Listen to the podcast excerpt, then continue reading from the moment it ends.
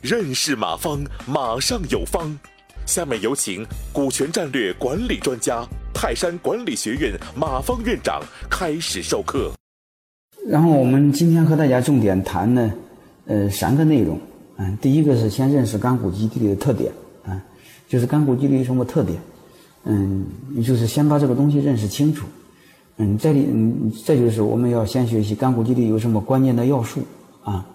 呃，再就是干股激励怎么设计，啊，就这三个三个内容。我们先看第一个，就是干股激励的特点，啊，就是我们先看啥是干股激励啊，然后再讲它的特点。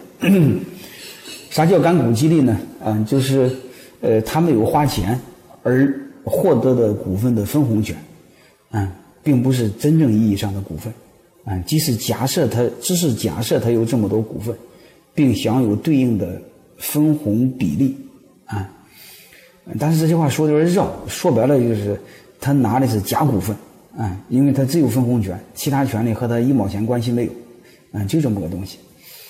如果大家还不能理解，啊，我再举一个例子，大家都能理解。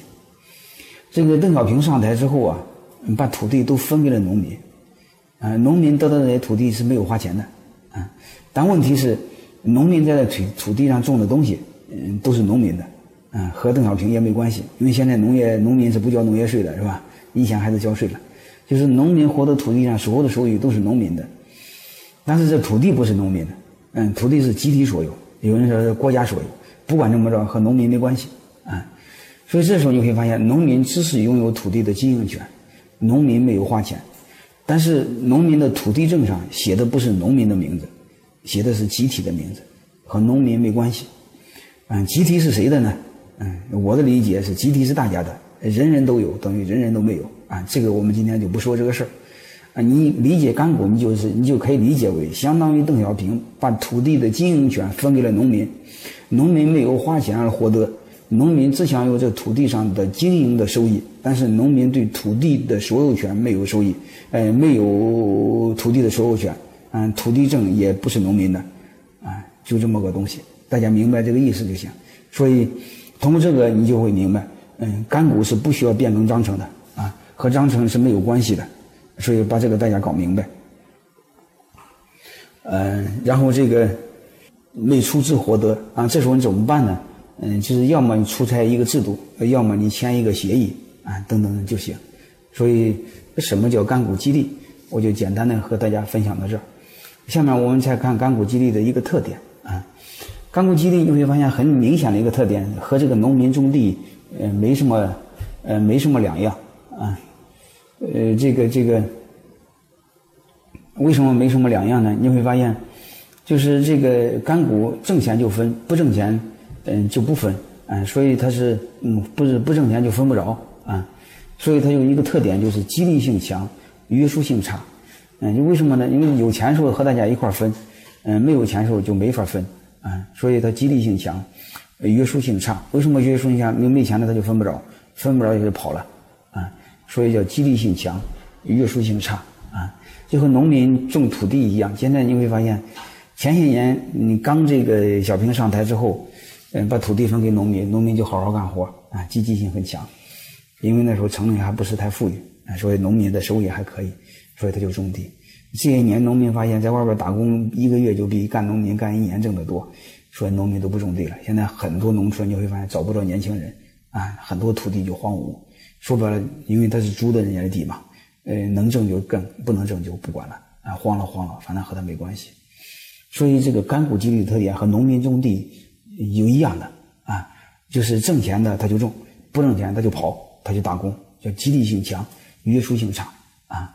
所以这时候你会发现，农民和这块土地上是没有感情的，有钱就分，没钱就跑，啊，所以干股和这个也有这个特点。就是我们老板做股权激励，其实我们最终想实现的一个目的就是同富贵共患难啊。因为现有的一种状态是老板和员工是只能同富贵，就有钱和大家一块分，但是不能共患难啊。因为企业一旦有难，你会发现，